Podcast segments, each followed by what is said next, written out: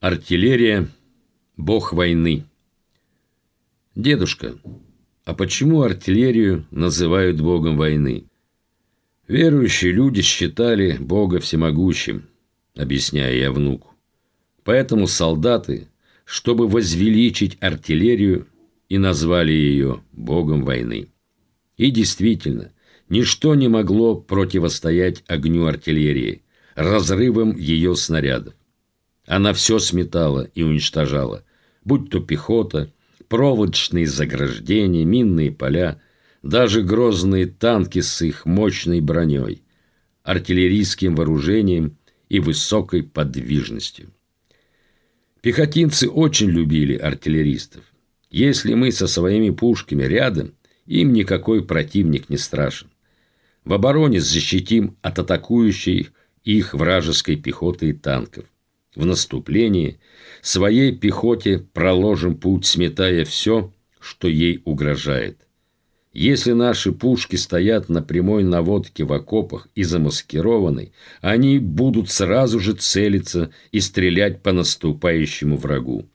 Сложнее, когда сами мы, артиллерийские командиры, лежим вместе с нашей пехотой, видим противника, знаем, в кого надо стрелять, а орудия-то наши стоят за два километра позади нас, на закрытой позиции – чтобы их немцы не увидели и своими снарядами не уничтожили. В таком положении команду орудия голосом не подашь, рукой не покажешь, куда стрелять. Им цель не видна. Но нас с ними связывает телефон или радио. Этого достаточно, чтобы нашим командам по телефону наши орудия стали стрелять по противнику издалека. Я на войне был артиллеристом командовал взводом, потом батареей, затем дивизионом. Поддерживал огнем своих орудий и батальон, и стрелковый полк. Я мог этот наш полк, скажем, на фронтовой полосе шириной 4-5 километров защитить от нападения трех немецких полков пехоты или двух десятков их танков. Во время нашего наступления мог подавить огонь немецкого батальона, уничтожить видных мне десяток их орудий прямой наводки. Стреляет артиллерия по команде «Огонь». Эта команда дошла до нас от древних пушкарей, которые факелом через дырку в стволе поджигали порох в нем. В те незапамятные времена стреляли не такими снарядами, которые мы применяем сейчас, а круглыми чугунными ядрами, начиненными порохом. А чтобы этот порох при падении ядра взорвался и осколками этого ядра поражал солдат противника, из отверстия в чугунном ядре торчал шнур. Этот шнур загорался в стволе орудия при выстреле от порохового огня, который вышибал ядро из орудийного ствола. Горящий шнур болтался вокруг летевшего по воздуху ядра – Ядро, готовое взорваться от горящего шнура, падает на землю и некоторое время крутится по земле, пока огонь не войдет внутрь ядра и не взорвет его.